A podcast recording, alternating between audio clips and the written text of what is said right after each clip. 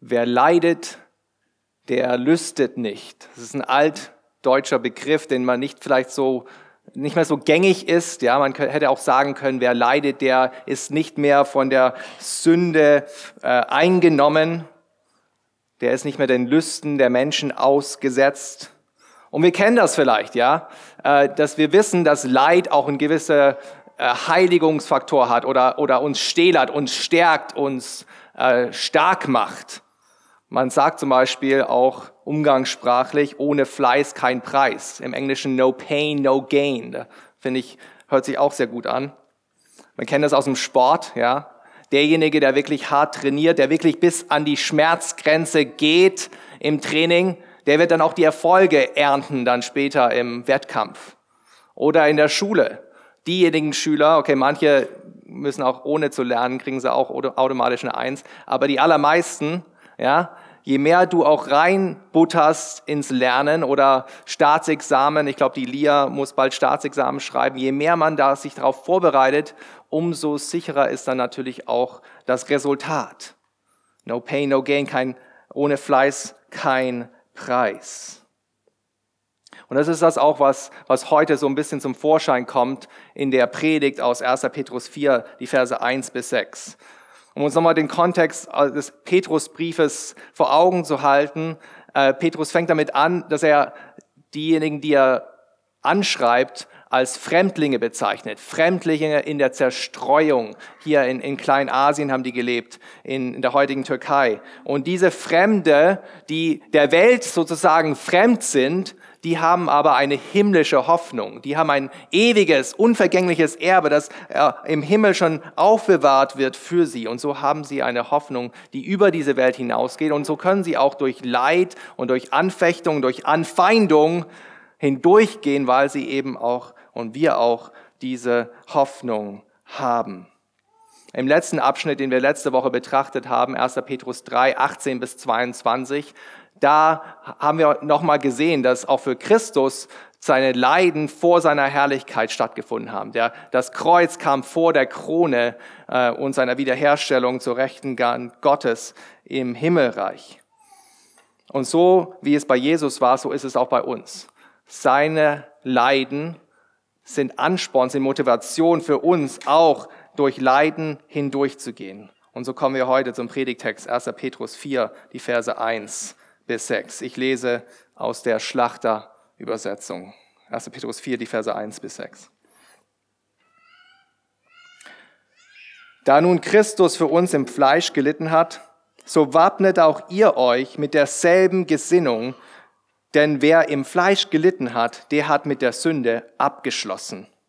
Um die noch verbleibende Zeit im Fleisch nicht mehr den Lüsten der Menschen zu leben, sondern dem Willen Gottes. Denn es ist für uns genug, dass wir die vergangene Zeit des Lebens nach dem Willen der Heiden zugebracht haben, indem wir uns gehen ließen in Ausschweifung, Begierden, Trunksucht, Belustigungen, Trinkgelagen und frevelhaften Götzendienst. Das befremdet sie, dass ihr nicht mitlauft in denselben heillosen Schlamm und darüber lästern und darum lästern sie. Sie werden aber dem, dem Rechenschaft geben müssen, der bereit ist, die Lebendigen und die Toten zu richten. Denn dazu ist auch Toten das Evangelium verkündet worden, dass sie gerichtet werden im Fleisch, den Menschen gemäß, aber Gott gemäß lebten im Geist. Amen. Die Hauptaussage des Textes, die wir heute vor Augen haben, ist folgende. Wir leiden und wenn wir leiden, dann lüsten wir nicht mehr. Dann sind wir nicht mehr äh, von der Sünde eingenommen. Dann haben wir abgeschlossen mit der Sünde. Und wenn wir das tun, wenn wir so gottgemäß leben, nach Gottes Willen, dann sind wir weltfremd. Dann sind wir, äh, dann haben wir ein Verhalten, das der Welt fremd ist und darum verleumden sie uns. Aber wir können getrost sein, weil der Herr Jesus Christus das letzte Wort haben wird und er richten wird. Diejenigen, die uns verleumden und uns aber retten wird. Uns wird er retten. Und das ergibt für uns heute vier Punkte in unserer Gliederung. Der erste ist folgender. Wir leiden wie Christus und schließen somit mit der Sünde ab. Das ist der Vers eins. Wir leiden wie Christus und schließen somit mit der Sünde ab. Schaut euch nochmal Vers eins an. Da nun Christus für uns im Fleisch gelitten hat. Und dann kommt eine Aufforderung. Und hier sehen wir diese Verbindung wieder, dieser Rückbezug zu dem vorherigen Kapitel in Vers, Kapitel 3, äh, Vers 18 bis 22. Da ging es nämlich um die Leiden von dem Herrn Jesus Christus. Vers 18. Denn auch Christus hat einmal für Sünden gelitten, der Gerechte für die Ungerechten, um uns zu Gott zu führen. Also hier wieder die Grundlage dafür, dass wir überhaupt leiden können, diesen Leidensweg auch gehen können und auch dieselbe Gesinnung haben wie Christus, ist die Tatsache, dass Christus vorangegangen ist, dass er zuerst gelitten hat. Christus fordert uns nicht zu was auf, was er es nicht selbst schon viel mehr, über die Maßen mehr, als wir es je machen müssen, getan hat. Die Grundlage für unser Leiden ist die Tatsache, dass Jesus für uns gelitten hat. Das Evangelium ist immer die Grundlage für irgendein Handeln, zu was Gott uns aufruft. Okay? Sonst wäre es eine Werksgerechtigkeit, ja. Sonst wäre es, okay, wir müssen erstmal in Vorleistung gehen, dann wird uns Gott lieben. Nein, Gott hat uns schon seine Liebe gezeigt in Christi Vergebung äh, am Kreuz und, und an seinem Leiden am Kreuz und somit können wir auch in seinen Fußstapfen wandeln. Was ist die Schlussfolgerung daraus? Dass Christus für uns im Fleisch gelitten hat, also in seinem Körper. So wappnet auch ihr euch mit derselben Gesinnung. Das ist die Schlussfolgerung. Wappnet euch mit dieser selben Gesinnung die der Herr Jesus Christus an den Tag gelegt hat. Dieselbe Leidensbereitschaft, die Christus hat, die soll auch uns ausmachen. Wir sollen gleichgesinnt sein in dieser Hinsicht. Das ist ein Befehl, der hier uns ähm, hier in diesem Vers ähm, da beschrieben wird. Ein Befehl, ein Befehl, uns zu rüsten. Das ist wie so ein General, der sagt: Okay, hier äh, nimmt eure, euer Schießgewehr auf euch, zieht euren Helm an, rüstet euch für den Krieg. Aber hier geht es nicht um, um ein wortwörtliches Rüsten, sondern ein sinnbildliches Rüstung, ein, ein Wappnen, ein Rüsten der Gesinnung, der Gedanken.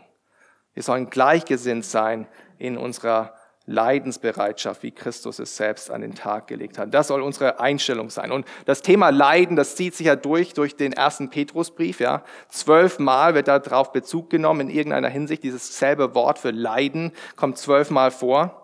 Und wenn wir nochmal zurückschauen in 1. Petrus 2, Vers 21, da sehen wir auch nochmal diesen gleichen Bezug, dass Christi Leiden uns zum Vorbild dienen soll. Schaut euch nochmal Vers, Kapitel 2, Vers 21 an.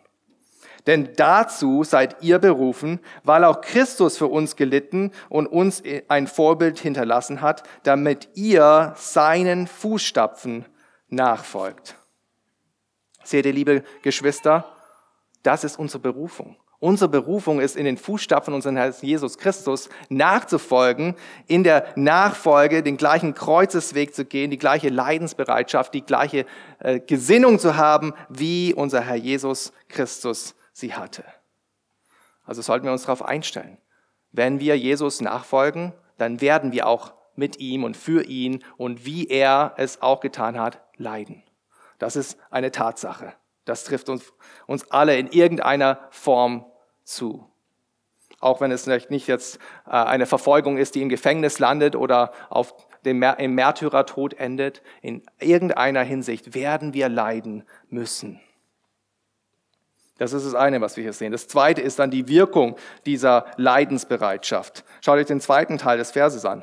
Denn wer im Fleisch gelitten hat, der hat mit der Sünde abgeschlossen. Der hat mit der Sünde abgeschlossen. Was ist dann diese Wirkung, die die, die Leidensbereitschaft dann auslöst? Ja, die Leidensbereitschaft hat zur Folge, dass wir mit der Sünde abschließen. Was bedeutet es, mit etwas abzuschließen? Wir kennen es vielleicht aus Beziehungen, ja, er hat Schluss gemacht mit ihr, mit ihr oder sie hat mit ihm Schluss gemacht. Es bedeutet auch irgendwie, dass, dass wir damit fertig sind. Es ist für uns abgeschlossen, dieses Thema. Es beschäftigt uns nicht mehr. Es hat keinen Einfluss mehr auf uns. Und genau so geht es hier. Damit abzuschließen heißt es, die Sünde keine, dass diese Machtstellung der Sünde nicht mehr in uns äh, Raum einnimmt. Aber ich denke, wenn ihr ehrlich seid, wenn es euch so geht wie mir, dann stellt ihr auch fest, dass ihr mit Christus unterwegs seid und dass es Momente gibt oder, oder dass es auch vielleicht jeden Tag der Fall ist, äh, wo ihr ohnmächtig euch fühlt vor der Kraft und der Macht der Sünde, die immer noch in eurem Leben und in meinem Leben eine, äh, ja, eine, eine, eine wirklich Anziehungskraft auch hat. Wie können wir dann in so Momenten abschließen mit der Sünde? Wie können wir fertig sein mit der Sünde? Und ich denke, hier in diesem Vers, da liegt der Schlüssel zu, zu dieser Frage. Ja. Ich weiß noch, als ich als 20-Jähriger oder so diesen Vers zum ersten Mal so wirklich für mich wahrgenommen habe, habe ich gedacht, wow, wenn ich leide, dann habe ich mit der Sünde abgeschlossen. Wenn ich für Christus und wie Christus leide, dann kann ich mit der Sünde abschließen. Dann hat die nicht mehr so diese Macht über mir. Und das hört sich natürlich schön an im ersten Moment, aber bis du realisierst, was das dann eigentlich bedeutet für dein Leben. Ja, was bedeutet das eigentlich? Wie sollen wir das verstehen? Ja, es gab immer, immer wieder auch Bewegungen, die das sehr wortwörtlich äh, verstanden haben. Ja, man, man bedenke im Mittelalter Kasteiungen, Selbstgeiselungen, wo Leute wirklich mit Rute und mit Peitsche sich selbst gegeißelt haben, um irgendwie das sündige Fleisch in sich dann auch äh, absterben zu lassen. Aber es hat auch nicht viel gebracht. Sie waren immer noch Sünder. Und so sollen wir es auch nicht verstehen soll nicht daraus schließen, dass wir uns selbst geiseln sollen. Selbst Christus hat ja äh, sich gewünscht, dass dieser Kelch an ihm vorbeigeht. Und dennoch hat er den Willen des Vaters getan. Er hat sich nicht selbst gegeißelt, sondern er hat sich selbst aufgeopfert. Er, war, er hat freiwillig das ge getan. Er hat freiwillig gelitten, aber er hat sich nicht selbst zugefügt, diese Leiden.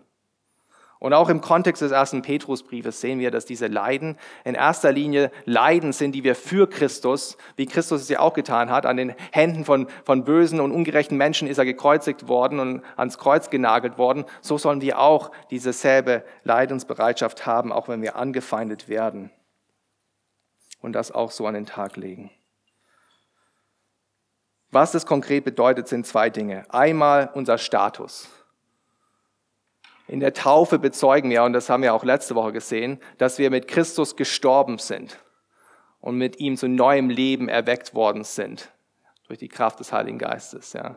Und in der Hinsicht sagt auch Paulus in Römer 6, Vers 11, dass wir für die Sünde tot sein sollen. Wir sollen so verstehen, so verhalten, dass, dass wir tot sind der Sünde, dass die Sünde keine Macht mehr über uns hat. Das soll unser Gedankengut sein, unsere Gesinnung sein. Das ist in einer Hinsicht unser Status. Das ist, wer wir sind. Wir sind jetzt eigentlich tot der Sünde. Auch wenn wir noch sündigen. Aber was hier, glaube ich, mehr im Vordergrund steht, ist die Idee der Heiligung. Je mehr wir auch diesen Leidensweg gehen in der Christusnachfolge, je mehr wir unser Kreuz auf uns nehmen, je mehr wir auch äh, uns selbst verleugnen, uns, uns unsere eigenen Verlangen und, und wie auch immer und Jesus in, an erster Stelle haben in unserem Leben, umso mehr schließen wir auch mit der Sünde ab. Man kann es auch so sagen. Die Leidensbereitschaft, die wir an den Tag legen durch die Kraft des Heiligen Geistes, die zerbricht unsere Sündenanfälligkeit.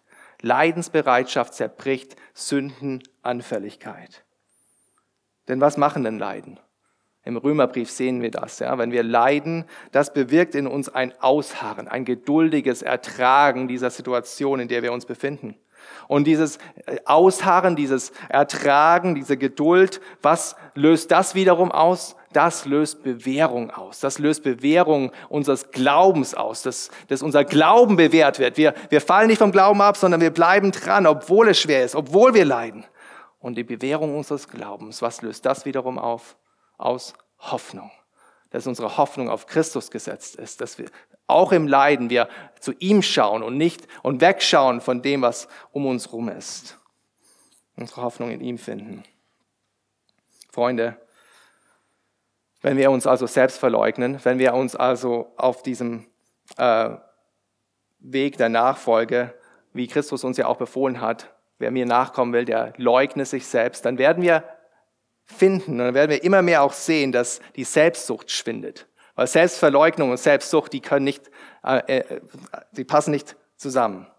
Genauso ist mit dem Kreuzesweg. Sobald wir das, das Leidenskreuz unseres Herrn Jesus Christus auf unsere Schultern nehmen und ihm auf diesem Kreuzesweg folgen, dann werden wir sehr schnell realisieren, dass es überhaupt keinen Platz gibt, unsere eigenen Wege zu geben, weil wir ihm nachfolgen. Willst du also mit der Sünde abschließen?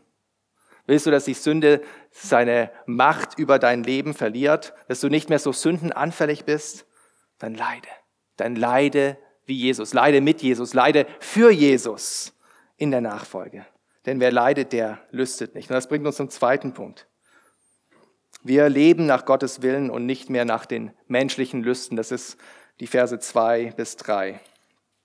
Warum sollen wir denn uns überhaupt wappnen mit dieser Gesinnung? Warum sollen wir uns rüsten mit dieser gleichen Einstellung und Leidens, Leidensbereitschaft, wie sie Jesus Christus an den Tag gelegt hat? Hier in dem zweiten Vers finden wir die Antwort. Um die noch verbleibende Zeit im Fleisch nicht mehr den Lüsten der Menschen zu leben, sondern dem Willen Gottes. Um den Willen, nach dem Willen Gottes zu leben. Das ist das Ziel letzten Endes unserer Leidensbereitschaft, liebe Freunde, liebe Geschwister liebe Gottesdienstbesucher. Wir wappnen uns mit dieser Gesinnung, mit dieser Leidensbereitschaft, um letzten Endes das Ziel zu erreichen, dass wir Gottes Willen tun, dass wir nach Gottes Willen leben mit unserem Leben und nicht nach den Lüsten der Menschen. Wann soll das beginnen? Hier sehen wir in dem Vers. Um die verbleibende Zeit. Das heißt, ab heute nicht auf morgen verschieben. Ja, morgen werde ich dann irgendwann Gottes Willen tun oder übermorgen oder irgendwann, wenn ich dann ein bisschen älter bin, erstmal will ich mich ausleben, mich austoben in meiner Jugend und dann irgendwann werde ich dann schon wieder zurückfinden zu Gott. Nein, um die verbleibende Zeit nicht mehr im Fleisch, sondern nach dem Willen Gottes zu leben. Die verbleibende Zeit. Was steht da im Gegensatz zu? Was steht im Gegensatz zu dem Willen Gottes? Schaut euch nochmal Vers 3 an. Der Wille der Heiden. In Vers 2 wird es so beschrieben als die Lüste der Menschen. Das ist das Gleiche. Wille der Heiden, Lüste der Menschen. Das steht im krassen Gegensatz und im kompletten Widerspruch zum Willen Gottes für unser Leben. Das ist nicht vereinbarer, vereinbarbar. Habt ihr auch hier gesehen den zeitlichen Bezug, den der Petrus hier macht? Die vergangene Zeit haben wir so gelebt, nach dem Willen der Heiden. Da haben wir uns gehen lassen in der Vergangenheit. Ja? Aber was sagt er? Jetzt soll es nicht mehr so sein. Nicht mehr sollt ihr so leben nach den Lüsten des, der Menschen. Petrus fordert uns auf, nicht mehr. Es ist genug. Was ihr früher gemacht habt, wie ihr euch früher gehen gelassen habt, das war einmal, aber jetzt reicht's nicht mehr nach dem Willen der Heiden, sondern nach dem Willen Gottes sollt ihr, sollen wir leben. Nicht nach den Begierden vergangener Zeit. Nein, wir haben mit der Sünde Schluss gemacht. Es reicht, es ist aus, Schluss, fertig, basta. Wir sind neu geboren. Wir haben den Heiligen Geist. Wir sind berufen, wie wir es vorher schon gesehen haben in 1. Petrus Kapitel 1, berufen zur Heiligkeit. Heilig für Christus und für Gott zu leben. Und wir sind berufen, sein Wille zu tun. Das ist unser Lebensziel, liebe Geschwister. Heilig zu leben für ihn. Ja, was sind die Lüste der Menschen? Was ist dieser Wille der Heiden, der hier beschrieben wird, nachdem wir einst auch lebten? Nach, in, in, in diesen Willen der Heiden, in dem wir uns selbst auch gehen ließen? Wir haben es hier aufgelistet, ein, ein ganzer Sündenkatalog kann man es eigentlich schon nennen, in Vers 3. Sechs verschiedene Sünden, die hier aufgelistet werden, die natürlich nicht allumfänglich sind, sondern exemplarisch darstellen sollen, wie wir einst gelebt haben, bevor wir Christus gekannt haben. Aber jetzt, dass wir Christus kennen, jetzt, dass wir äh, vom Heiligen Geist bewohnt sind, sollen wir nicht mehr so wandeln. Schaut euch mal die ersten zwei an, die passen zusammen. Ausschweifung und Begierden. Ausschweifung und Begierden, das beschreibt letzten Endes den Charakter, den, das, das Wesen eines Menschen, der seinen sündlo, sündhaften äh, Verlangen nachgeht, der ohne Gott in der Welt unterwegs ist. Ausschweifung, das kann auch als Zügellosigkeit beschrieben werden oder übersetzt werden. Und das Bild, das uns da vor Augen vielleicht schwebt, ist ein Bild eines Pferdes, das ohne Zügel einfach wild durch die Landschaft reitet und unbeherrscht ist, triebgesteuert ist. Und, und genau so ist so ein Mensch, der zügellos ist. Er ist unbeherrscht, er ist wild, er ist gesteuert von seinen inneren Verlangen, seinen sündhaften Verlangen. Und was folgt dann auf solche Verlangen? Was folgt daraus? Ja, die Bibel zeigt uns, dass diese Zügellosigkeit dann oft eigentlich in Bezug genommen wird auf sexuelle Unreinheit, sexuelle, sexuelle Unzucht. Und die griechische Welt damals, die griechisch-römische Welt, die war natürlich berüchtigt dafür, dass für ihre sexuelle Ausschweifung auch in der Zeit damals. Und wenn wir uns heute den Willen der Heiden anschauen, in denen wir einst selbst auch gelebt haben, da sieht es auch nicht viel anders aus, nicht wahr? Die sexuelle Zügellosigkeit und Unzucht, die ähm, ist auch überall einsehbar. Man muss nur auf ein Werbeplakat schauen, man muss nur irgendwie auf Netflix runterscrollen und man sieht überall schon kleine Anzeichen dafür. Im Internet sowieso, überall wollen, äh, will die Gesellschaft das aus uns herauskitzeln, dieses Verlangen, die wir, die wir immer noch auch in uns tragen. Aber liebe Freunde, auch wenn du mal diesen Verlangen vielleicht noch zu kämpfen hast, wie es mir auch geht, dann weiß du, wie wir es auch gesungen haben vorhin bei dem Kinderlied, dass du den Heiligen Geist hast. Du bist wiedergeboren in Christus Jesus. Und eine, ein Frucht oder ein Teil der Frucht des Heiligen Geistes ist die Selbstbeherrschung. Du bist nicht mehr triebgesteuert. Du bist nicht mehr einfach deinen Lüsten ausgesetzt. Nein, du hast durch den Heiligen Geist die Frucht des Heiligen Geistes, nämlich Selbstbeherrschung. Und durch die Kraft des Heiligen Geistes in deinem Leben kannst du auch wirklich da Wege gehen und auch da neue Verlangen haben, Gott wohlgefällige Verlangen und nicht nach deinem sündigen Fleisch leben zu müssen. Ausschweifung, Begierden. Das nächste, was wir sehen hier, ist Trunksucht, Belustigung, Trinkgelage.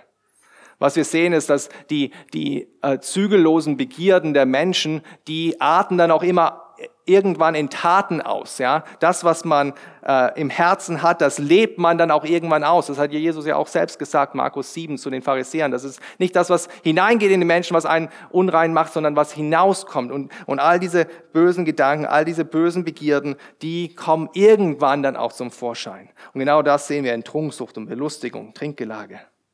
Das Wort hier für Trunksucht kann auch übersetzt werden, wortwörtlich mit Wein, der übersprudelt oder übersprudelnder Wein.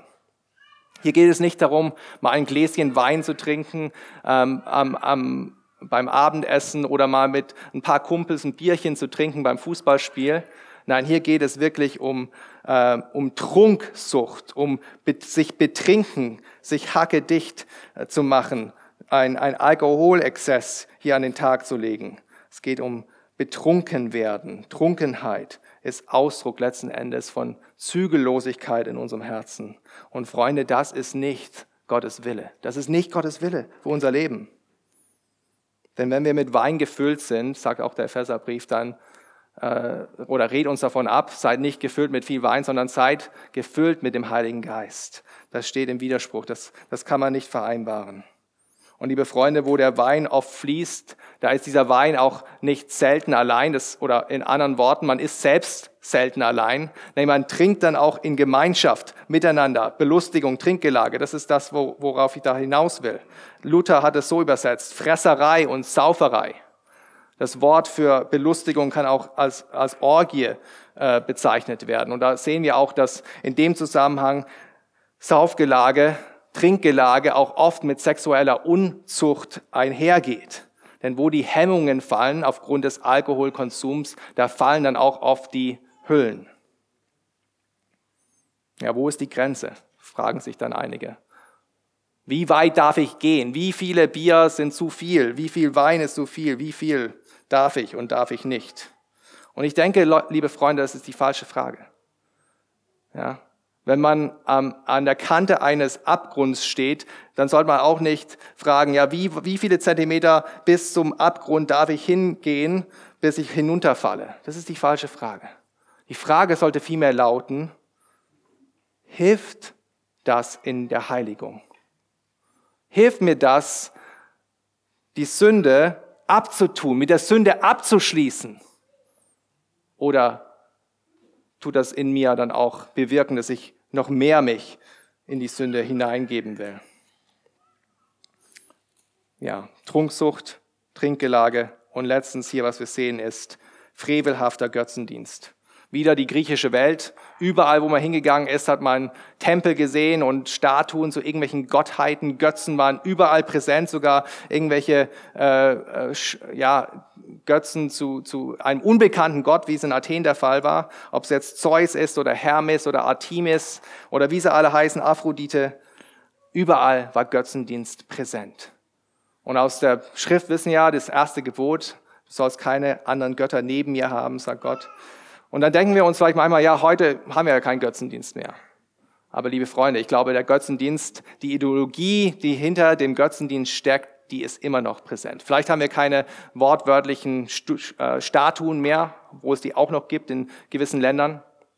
Aber die Ideologie, die dahinter steckt, die Tatsache, dass wir andere Dinge anbeten und nicht den einigen äh, allein Gott, die ist auf jeden Fall noch verankert. Das sind heute eher die, die Götzen des, des Ismus, ja? Materialismus, Individualismus, Naturalismus, ja, das alles nur hier das Natürliche, nur das, was wir sehen, ist reell. Es gibt keinen Geist, es gibt keine Seele, es gibt keinen Gott. All diese Dinge sind letzten Endes Götzendienst. Aber als Nachfolger unseres Herrn Jesus Christus, als diejenigen, die leidensbereit sind, die die Sünde abgetan haben, wir sind diejenigen, die nicht da den Willen der Heiden mehr, in diesem Willen mehr leben. Wir haben, wir haben uns damit abgeschlossen. Eins sind wir da mitgeschwommen in diesem heillosen Schlamm, wie es gleich heißt. Aber jetzt haben wir damit abgeschlossen. Jetzt sind wir befreit, so zu leben, wie Gott es will. Für seine Ehre, um seinen Willen zu tun. Wir werden merken, wenn wir das tun, dass, dass es auch äh, nicht nur, dass es eine Freude ist, dass wir darin aufgehen und auch realisieren, wie viel schöner es ist, als unsere eigenen Wege zu gehen. Ja, wir leben nach Gottes Willen. Wir lüsten nicht wie die Menschen um uns herum. Wir laufen nicht mit. Und das bringt uns zum dritten Punkt. Wir laufen nicht mit und dafür werden wir verleumdet. Wir laufen nicht mit und dafür werden wir verleumdet.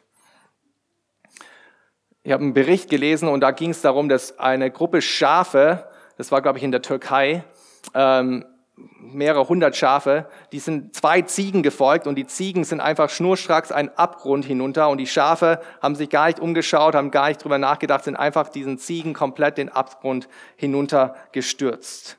Und es ist ein Bild für diese Idee des Mitlaufens, nicht wahr? Von, von einem kopflosen Mitlaufen, sich treiben lassen. Und liebe Freunde, das ist genau das, worauf unsere Gesellschaft letzten Endes geeicht ist. Wir sind Mitläufer. Wir gehen den Weg des geringsten Widerstandes. Wir gehen einfach kopflos ins Verderben hinüber. Wir lassen uns gehen, wie wir es ja auch gelesen haben, in diesem heillosen Schlamm. Wir versinken regelrecht darin. Und das ist der Weg der Welt. Das ist der, Wille der Heiden nach den Lüsten der Menschen. Und das Krasse dabei ist, diesem heillosen Schlamm, den wir uns selbst aussetzen. Wir denken in dem Moment, dass es ein reiner Genuss ist. Ja, keiner zwingt einen irgendwie keine Ahnung, Pornografie anzuschauen. Keiner zwingt jemand, eine Affäre zu haben. Nein, man macht's, weil es in dem Moment vielleicht auch wirklich äh, in gewissen Genuss auch da ist. Man verlangt es ja auch. Und man realisiert nicht, dass das, was, was, was man als reinen Genuss erstmal wahrnimmt, eigentlich ein heilloser Schlamm ist, in dem wir versinken, in dem wir verdrecken, in dem wir untergehen werden. Und das ist die Welt. Die Welt versinkt im heillosen Schlamm und was ist die Reaktion der Welt darauf, wenn wir da nicht mitlaufen, wenn wir da nicht mehr mitmachen, wenn wir uns davon abwenden? Vers 4. Das befremdet sie, dass ihr nicht mitlauft in, des, in denselben heillosen Schlamm. Das ist die Reaktion darauf, wenn wir nicht mehr mitlaufen, wenn wir den anderen Weg gehen, wenn wir wie Fische, lebendige Fische, gegen den Strom schwimmen. Das befremdet sie. Ihr habt es bestimmt auch schon mal gemerkt. Vielleicht wart ihr mal im Ausland oder vielleicht habt ihr auch äh, hier mal manchmal wahrgenommen, dass jemand, der vielleicht ganz frisch aus dem Ausland kommt, der ist erstmal komplett fremd hier. Ja, der, der weiß nicht, wie er sich anpassen soll. Äh, der, der sieht anders aus. Der sticht raus aus der Masse äh, aufgrund der Kleidung, aufgrund von gewissen Verhaltensweisen, wie auch immer. Und genauso ist es mit uns. Wir sind Fremde in dieser Welt und das befremdet die Welt, in der wir sind. Wir sind Fremde in der Welt und das befremdet die Welt, in der wir sind. Weil wir anders sind, weil wir nicht normal sind. Und es befremdet. Vielleicht hast du das selbst erlebt. Vielleicht hast du es erlebt, nachdem du bekehrt wurdest und du auf einmal nicht mehr mitgemacht hast. Dass du nicht mehr zu den Saufpartys deiner Kumpels mitgegangen bist. Dass du nicht mehr mitgemacht hast, als die Mädels anbaggern wollten. Also nicht mehr bei den schmutzigen Witzen im Büro mitgemacht hast. Und deine Kollegen, deine Freunde, deine Familienmitglieder haben sich gefragt, was ist denn mit dir los? Was ist in, die, in, dir reinge, in dich reingefahren? Bist du jetzt in irgendeiner Sekte oder sowas? Oder vielleicht auch, denkst du, dass du jetzt besser bist als wir? Nur weil du jetzt so heilig bist? Nein, das befremdet. Das befremdet die Menschen um uns herum. Und es befremdet, und was befremdet, das ist ja auch oft so der Fall, das bedroht ja letztendlich auch die eigene Existenz. Das bedroht auch die eigenen Werte, Vorstellungen. Das schürt dann auch Ängste. Und so, weil wir weltfremd sind, schürt das auch in den Menschen einen Fremdenhass gegen uns. Das ist so. Das wird immer so sein. Und was ist dann die Schlussfolgerung daraus? Was passiert dann im nächsten Schritt, weil wir befremdet, weil wir die Welt befremden? Was machen sie dann aufgrund dessen? Darum lästern sie. Darum lästern sie. Das Wort hier, das benutzt wird, ist das Wort Blasphemie. Das ist dasselbe Wort, das auch für Gotteslästerung verwendet wird. Sie lästern über uns. Sie verleumden uns. Im 1. Petrus 2, 12, da, da war auch schon mal die Rede davon, dass sie uns als Übeltäter verleumden. Und damals in der damaligen Antike, da äh, ist sogar historisch äh, von dem äh, Historiker Tacitus die Rede, dass er gesagt hat, dass die Christen gesellschaftsfeindlich sind, ja, weil sie nicht mehr mitgemacht haben. Sie sind nicht mehr in die Tempel gegangen und haben Weihrauch geopfert. Und damals war es ja so, wenn du das nicht machst, dann kannst du ja den Zorn der Götter auf die ganze Gesellschaft bringen. Also waren sie gesellschaftsfeindlich. Und liebe Freunde, heutzutage ist es auch nicht anders. Es ist nicht der Fall wenn wir Gottes Wort hochhalten, wenn wir in Liebe das Evangelium verkünden, wenn wir Menschen aufrufen zur Buße, wenn wir die Werte der Bibel hochhalten, ja, dass äh, Heirat und, äh, zwischen einem Mann und einer Frau ist, wenn wir hochhalten, dass wir alle Sünder sind und alle ein Heiland brauchen, was kommt uns dann entgegen? Dann kommt uns Hass entgegen, dann kommt uns Verleumdung, Verachtung, Spott entgegen. Ihr seid frauenfeindlich seid homophob, ihr seid gesellschaftsfeindlich, ihr seid prüde. All diese Dinge kommen uns entgegen. Und die Frage stellt sich natürlich dann, wie wir reagieren. Manche Kirchen leider denken, der einzige Weg ist der Weg der Anpassung, der Weg des Mitlaufens. Gestern war ich, wir hatten Besuch, Freunde aus Indien. Wir waren in der Frauenkirche und danach ich war noch nie da drin, ist eine Dombuchhaltung. Also von der, wahrscheinlich von der katholischen Kirche, eine, eine Buchhandlung direkt da an der Frauenkirche. Und da war ein Abteil, ein Regal mit folgenden Buchtiteln, die ich da gesehen habe. Und es hat mich schockiert. Da stand zum einen, Gott ist Feministin, Gott queer gedacht und noch andere Titel. Das ist der Trugschluss. Die Viele Kirchen denken, viele Gemeinden denken, wir müssen doch relevant sein, wir müssen uns anpassen. Aber genau das Gegenteil ist. Und das sehen wir auch immer wieder in der Schrift. Gottes Volk ist dann relevant, wenn es anders ist. Wenn wir einen heiligen Gegenpol bilden zu der verdorbenen Gesellschaft um uns herum. Nicht um sie abzukanzeln, nicht um sie zu richten, sondern um in Liebe sie zu gewinnen für den Weg und die Wahrheit und das Leben. Und so bilden wir diesen Gegenpol und auch wenn wir Verleumdung, Verachtung, Verrat, sogar Verfolgung erleiden müssen und werden, so müssen wir nicht Hass mit Hass vergelten, so müssen wir nicht Schmähung mit Schmähung vergelten, sondern wir können lieben, die lieben, die uns lästern. Warum? Weil wir das Gericht und das Richten getrost unserem Herrn Jesus überlassen dürfen. Und das bringt uns zum vierten Punkt. Wir lassen Jesus Richter und Retter sein, die Verse 5 und 6. Ich weiß nicht, wer in letzter Zeit eine Nebenkostenabrechnung bekommen hat. Für den einen oder anderen kam dann das böse Erwachen. Und man sagt ja so schön, am Ende wird abgerechnet. Und genau so ist es auch hier. Die Endabrechnung kommt. Und als Fremde in dieser fremden Welt, die, die, die Welt, die uns dann auch befremdlich ist und der wir auch befremdlich sind, die uns verleumdet, verspottet, scheint es doch so oft, dass wir auf der Verliererseite sind dass sie die Sieger sind. Aber liebe Freunde, die Verleumder werden nicht das letzte Wort haben. Das sehen wir auch hier. Sie selbst müssen Rechenschaft ablegen. Die, die gerichtet haben, die selbst kommen ins Gericht. Vor wem müssen sie Rechenschaft ablegen? Schaut euch Vers 5 nochmal an. Vor dem, der bereit ist, die Lebendigen und die Toten zu richten. Wer ist denn das? Wer ist das, der die Lebendigen und Toten richtet? Aus anderen Bibelstellen, zum Beispiel 2. Timotheus 4, Vers 1, könnt ihr nachher nachlesen. 2. Timotheus 4, Vers 1, wissen wir, dass das, dasselbe äh, äh, Wortlaut der Richter der lebendigen Toten auf Jesus Christus bezogen wird. Gott der Vater delegiert diese Aufgabe des Endgerichts an seinen Sohn, den Herrn Jesus Christus. Und er wird die Lebenden und die Toten richten. Wer ist denn das überhaupt? Wer sind die Lebenden und die Toten? Bezieht sich auf geistlich Tote und geistlich Lebendige? Nein, im, im, Kontext hier haben wir schon mehrmals gesehen, dass es hier um äh, auch in 1. Petrus 4 um im Fleisch geht, also im Körper. Also hier geht es einfach darum, alle, die jemals gelebt haben, die, die schon tot sind zu dem Zeitpunkt und die noch leben, alle Menschen zu allen Zeiten, von Adam bis zu dem Zeitpunkt, wenn Jesus wiederkommt, werden dann von ihm gerichtet. Die Lebenden und die Toten werden von dem Herrn Jesus Christus, dem auferstandenen, verherrlichten Jesus Christus, vor seinem Richterstuhl, wenn er wiederkommt, gerichtet.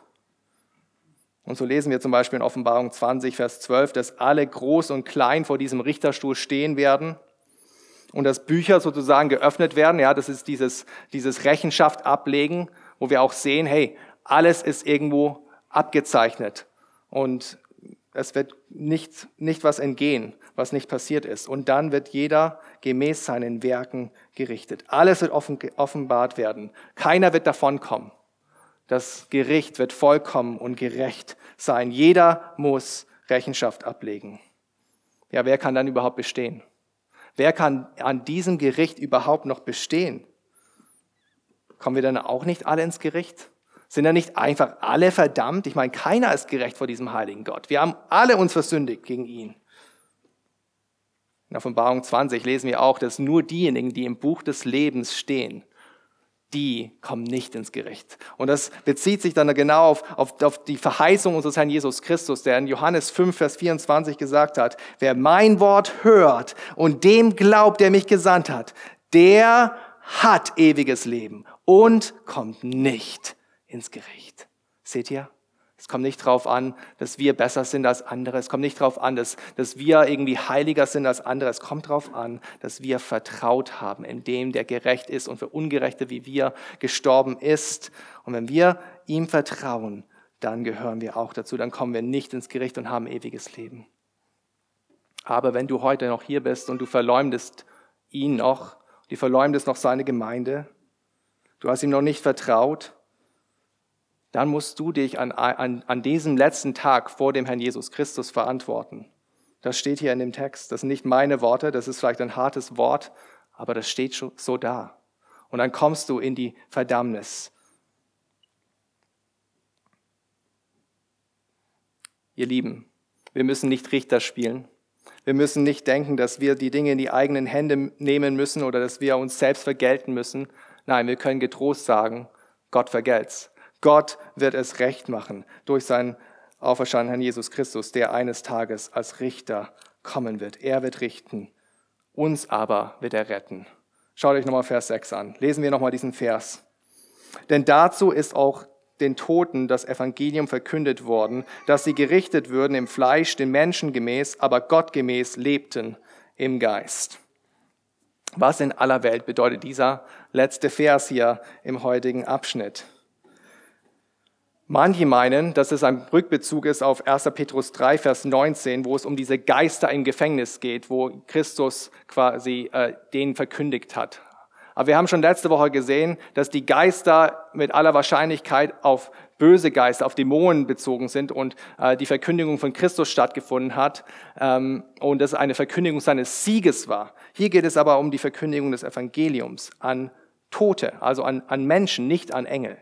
Also kann es nicht sich darum handeln. Vielmehr kann es auch theologisch nicht stimmen, Weil wenn wirklich Tote nach ihrem Tod nochmal das Evangelium verkündet wird, dann haben sie ja nochmal eine zweite Chance quasi zum Glauben zu kommen. Und das deckt sich nicht mit, der, mit dem Rest der Schrift, zum Beispiel Hebräer 9, Vers 27, wo ganz klar uns sagt, dass es bestimmt ist jedem Menschen, dass er einmal stirbt und dann kommt das Gericht. Es gibt also keine zweite Chance nach dem Tod. Also das kann es nicht bedeuten. Was bedeutet es dann? Ich glaube, eine bessere ähm, Deutung dieser, dieses schwierigen ähm, Verses ist folgendes. Dass die Menschen, die zu Lebzeiten das Evangelium gehört haben, aber inzwischen gestorben sind, dass sie eben ähm, gerichtet werden gemäß dem Fleisch, dass sie eben auch gestorben sind, aber dass sie im Geist lebendig sind, dass sie eine Auferstehung Hoffnung haben. Die NGÜ übersetzt es meines Erachtens gut. Es war nicht umsonst, dass denen von uns, die inzwischen gestorben sind, das Evangelium verkündet wurde. Wir müssen uns vor Augen halten, der Hohn der Heiden, nicht wahr? Die Heiden haben die Christen dann irgendwann verspottet, wie es auch heutzutage noch der Fall ist. Ja, dein Gott kann dich ja nicht retten. Du stirbst ja genauso wie ich auch. Wo ist deine Hoffnung im Tod? Dein, dein Jesus ist hilflos.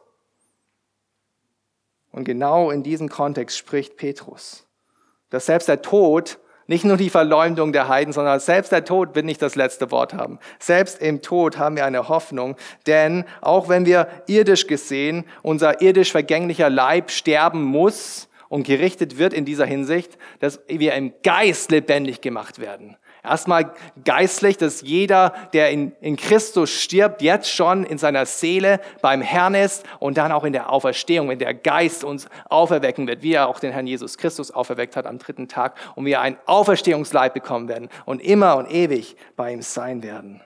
Das, liebe Freunde, ist unsere Hoffnung, auch im Tod. Wie Jesus selbst gesagt hat, am Grab des Lazarus in äh, Johannes 11, Vers 25. Wer an mich glaubt, wird leben, auch wenn er stirbt. Liebe Freunde, das ist das Evangelium, das uns gepredigt worden ist, als wir noch lebten, so dass wir auch im Tod noch eine himmlische Hoffnung haben. Und liebe Freunde, heute wurde auch euch dieses Evangelium als lebender, als noch lebender, als noch atmender Mensch verkündigt. Und ich will dich einladen, auch diesem Evangelium zu vertrauen, auch diesem Herrn Jesus Christus zu vertrauen, der unser einziger Trost ist im Leben und im Sterben, denn er allein hat den Tod besiegt und er wird eines Tages wiederkommen, nicht als Retter wie beim seinem ersten Kommen, nicht als demütiger äh, Gottesknecht, der gelitten hat, sondern er wird kommen als majestätischer König. Er wird kommen auf den Wolken des Himmels. Er wird kommen, um die ganze Welt zu richten und sein Volk zu sich zu bringen, wo wir immer und immer für, mit ihm vereint sein werden. Und so wird auch in aller Ewigkeit Christus unser Trost sein, unsere Hoffnung. Denn er ist mein und ich bin sein. Wir sind ewig vereint. Lasst uns beten.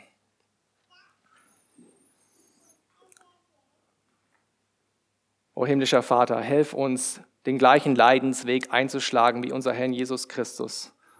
Dass wir immer mehr so werden wie er, dass wir lernen, mit der Sünde abzuschließen und für dich, für deine Ehre zu leben, deinen Willen zu tun.